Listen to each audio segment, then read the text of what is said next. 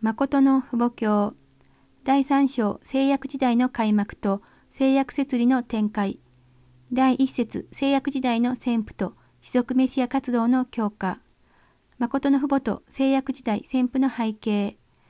誠の父母様は1993年1月3日ソウルのチョンパ道一家の全本部協会で設立的解雇と制約時代という御言葉を通し、新約時代の完成と制約時代の出発を宣布された。そして1月10日、アメリカのベルベディア修練所でも第二次世界大戦直後の7年期間の失敗によって再び出発した1952年から1992年までの40年間の再桃源露呈を勝利した基盤の上に初めて制約時代が出発したと宣言された。続いて1993年4月10日を期して世界160カ国に誠の父母と制約時代というテーマの御言葉を一斉に宣布することを指示された。旧約時代は希望を見つめながら実践してきた時代であり、新約時代は信仰を求めて実践してきた時代です。したがってこれから訪れる制約時代は愛を求めて実践していく時代です。希望を探し出すための設立時代だった旧約時代には割礼を通して先民の条件を立ててきたのであり、新約時代には水の洗礼と非精霊の洗礼を通して神様の見舞いに信仰を立ててきました。その次の聖約時代には神様の愛の印を押してもらうことによって神様と愛の縁を結んでいくことができるというのです。旧約時代はしもべの時代であり、新約時代は養子の時代です。統一教会が主張するのは聖約時代です。新約時代には養子となって息子の位置に上がっていってこそ父母に出会うことができます。しかし制約時代には養子ではなく直系の子女になるのです。養子は血統が違います。父母と血縁的関係はありません。ただ一つの目的を持ってすなわち養父母としての父と養子としての息子になるという目的を持って不死関係を結ぶのです。したがって息子がいないために養子を迎えるようになるとき養子としての息子が入ってきても養父の願っている目的と一致しなければ養子として選ぶことができません。しかし直系の子女になればそのような目的も必要ありません。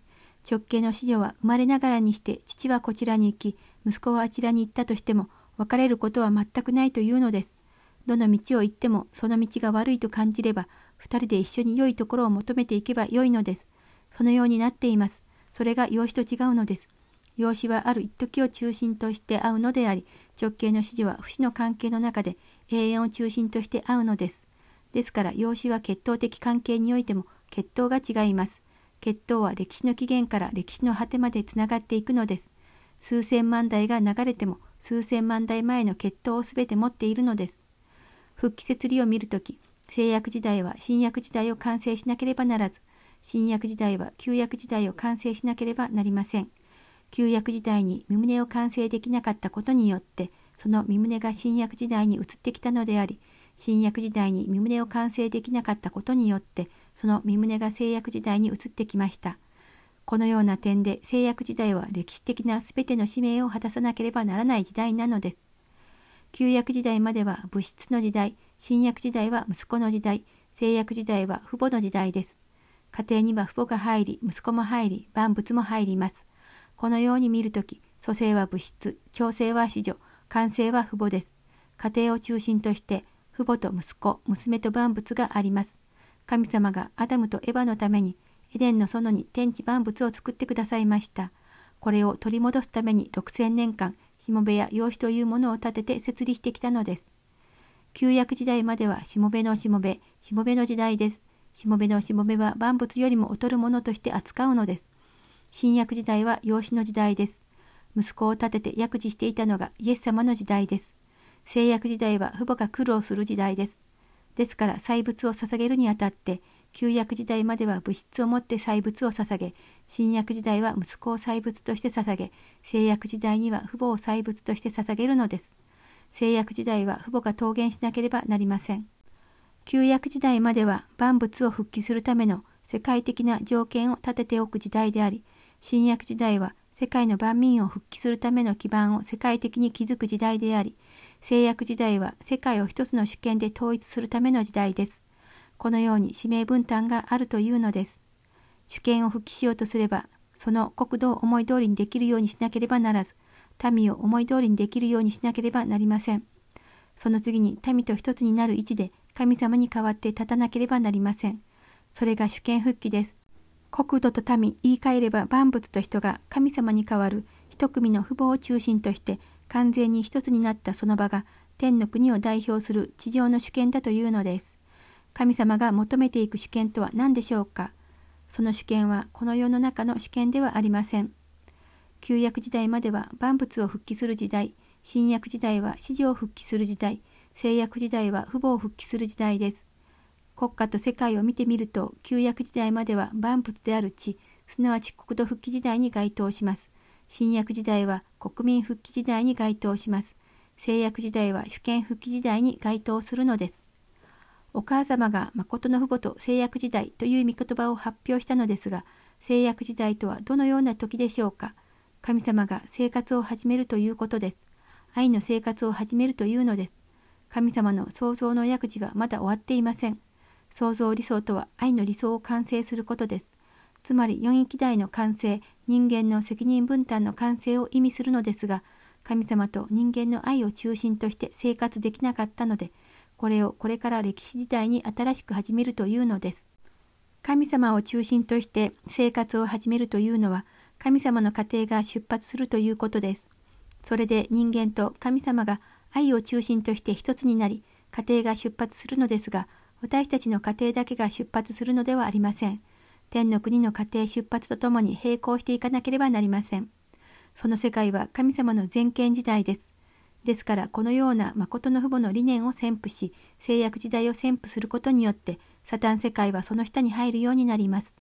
神様は私お母様の夫を選ばれて韓国のキリスト教に新しい真理の御言葉を伝えるようにされました。しかしキリスト教会の指導者たちは当時一回のみすばらしい青年に過ぎなかった私の夫がそのような新しい真理を伝えるように選ばれたかもしれないという可能性を黙殺してしまいました。新約時代は旧約時代の延長なので当時のユダヤ人たちがイエス様の権限を不信したように韓国のキリスト教の指導者たちも再臨種が人の姿で地上に生まれたという事実を信じることができなかったのです。もしその当時キリスト教が夫と一つになっていたならば地上世界はもちろん天上世界においてまでも天国が出来上がったはずです。1945年から52年までの7年間に神様の説理に従って全世界が一つに統一されていたでしょう。しかしその当時宗教指導者たちは夫に盲目的に反対しました。神様はキリスト教を育てて発展させ再臨種のための道を整えさせるためにアメリカのようなキリスト教絶対権の国家を育成しました。彼らがたとえ悟れなかったとしてもその当時韓国の牧師たちは全世界のキリスト教を代表する位置に立っていました。しかし第二次世界大戦後アメリカと世界のキリスト教が夫と一つになれなかったので、アメリカとキリスト教はその時から下り坂に差し掛かり始め、道徳的権威も失落し始めたのです。第二次世界大戦後、アメリカとキリスト教はカインとアベルが一つになった勝利的な機台の上に立ち、再臨死を迎える気が熟していました。しかし彼らは再臨死を迎えることに失敗し、それに同調して世界が夫の活動に反対しました。それで夫は荒野へと追い出され、どん底まで追い落とされましたが、再び上がってきたのです。キリスト教文化を根として建てられたアメリカを新約時代に例えれば、それまでの韓国は旧約時代に例えることができます。ですから最初の20年間は、夫は韓国においてイスラエル国家の立場と同じ韓国とユダヤ教の立場と同じ統一教会を中心として旧約時代を桃源する露呈を歩みました。この議題の上で私たちは1960年に国家的な次元で誠の父母の成婚式を成し遂げました。その後、1971年に私、お母様は夫と共にアメリカに渡りました。そうして過去20年間、私たちはアメリカで新約時代を完成し、制約時代を出発するための桃源露呈を歩みました。その結果、神様を中心とした誠の愛、誠の生命、誠の血統の根源となる誠の父母の家庭を探し立てることができたのです。